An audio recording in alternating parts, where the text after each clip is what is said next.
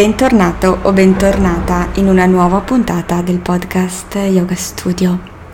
Io sono Silvia, insegnante di Vinyasa Yoga e oggi ti propongo un argomento che mm, secondo me è molto interessante e molto attuale, ovvero come conciliare i momenti di lavoro verso i nostri obiettivi e i momenti per lasciare andare, per ricaricare le nostre batterie e trascorrere del tempo con quelle attività che ci danno energia, no?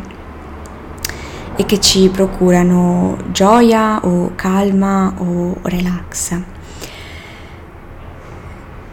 Pensiamo che per raggiungere i nostri obiettivi dobbiamo essere costantemente in modalità performance, migliorare, aumentare, fare sempre di più.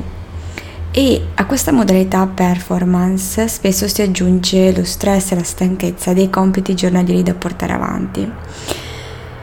Credo sia un'esperienza abbastanza comune al giorno d'oggi e mm, io stessa quando lavoravo in azienda ho spinto me stessa a livelli di energia estremamente bassi e un grado di disconnessione da me stessa profondo. Non sapevo più cosa volevo, di cosa avevo bisogno. Mi ero dimenticata di permettermi di stare. Ero spinta dal desiderio di fare raggiungere senza nemmeno più sapere cosa esattamente. E credo che mh, mm, tutti noi in un certo modo sottostiamo a delle scadenze o comunque a dei ritmi disregolati rispetto alla nostra energia vitale.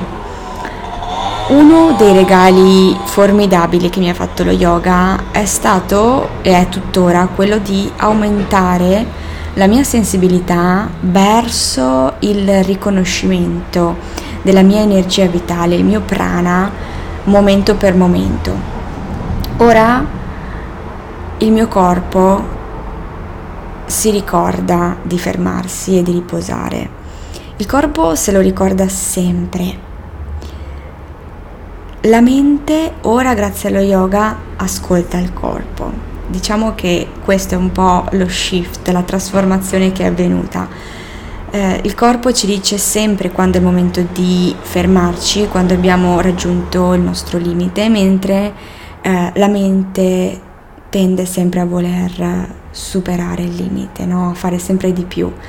E, ehm, la trasformazione che è avvenuta almeno in me grazie allo yoga è stata proprio quella di avere la capacità di ascoltare i segnali del corpo momento per momento perché credo che sia naturale e sia ok rimanere per un periodo limitato a bassi livelli di energia o avere un periodo uh, di stress, ma è anche necessario uscirne molto presto appena la tempesta si è, si è calmata, perché non possiamo raggiungere nessun obiettivo e nemmeno pensare di performare come vorremmo se non troviamo e seguiamo il nostro ritmo.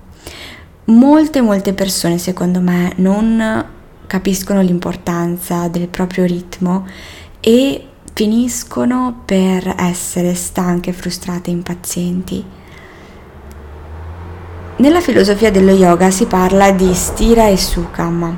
Sono due qualità eh, di cui si parla in riferimento a, um, ad ogni asana, cioè si dice che nel momento in cui si entra in ogni posizione si dovrebbe ricercare la stabilità, stira, quindi stira indica tutte quelle qualità legate alla forza, all'intenzione, alla stabilità e si dovrebbe cercare allo stesso modo in equilibrio anche un'altra forza chiamata Sukam, ehm, che rappresenta invece il comfort, la sensazione di apertura, di fluidità, di facilità. Quindi in ogni posizione sul tappettino si dovrebbe ricercare, secondo la filosofia dello yoga, il giusto equilibrio tra fatica e comfort. Quindi quando entri in una posizione sai che stai facendo l'esperienza di stira, della stabilità, della forza, dell'intenzione, per esempio quando senti i muscoli coinvolti, ti senti allineato, ti senti forte, stabile, il tuo respiro è regolare, il tuo respiro accompagna il movimento e la tua mente osserva presente il respiro. Sukam invece entra in gioco quando sentiamo che stiamo lasciando andare, quando facciamo esperienza del nostro limite, diventiamo sempre più in contatto con noi stessi, con i nostri bisogni, siamo calmi, non sentiamo la necessità di spingere oltre, abbandoniamo il controllo.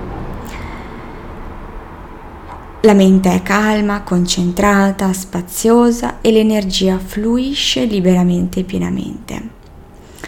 Nello stesso modo in cui esploriamo queste diverse forze sul tappettino, è importante farlo anche nella vita di tutti i giorni. La mente è progettata per mantenerci sempre in tensione. La preoccupazione per la presentazione o per il colloquio che avremo domani, um, ansia per l'incertezza di quello che ci aspetta. Il corpo invece si trova sempre nel momento presente. Più pratichi yoga e più potresti capire quali sono i tuoi pattern ricorrenti magari in questo periodo hai la tendenza a, ad essere eh, più ansioso, a lavorare molto, ad essere attivo, eh, senti la necessità di fare, fare, fare, fare. In questo caso potrebbe aiutarti una pratica complementare, cioè una pratica di yin yoga, una pratica di yoga nidra oppure delle meditazioni o degli esercizi di respirazione calmanti.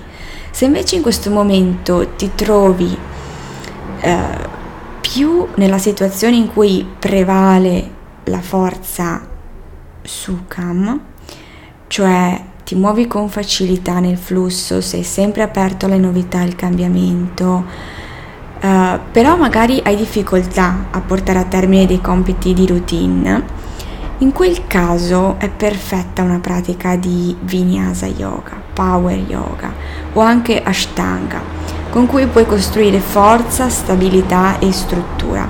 Naturalmente, eh, mano a mano che pratichi, ti puoi rendere conto che magari sei più um, vicino come persona ad una qualità o all'altra, ma non sono delle uh, dei ruoli, dei, degli schemi predefiniti, delle caselle definite. Potresti trovarti in un momento della tu- tua vita in cui prevale una forza o in un altro momento in cui ne prevale un'altra.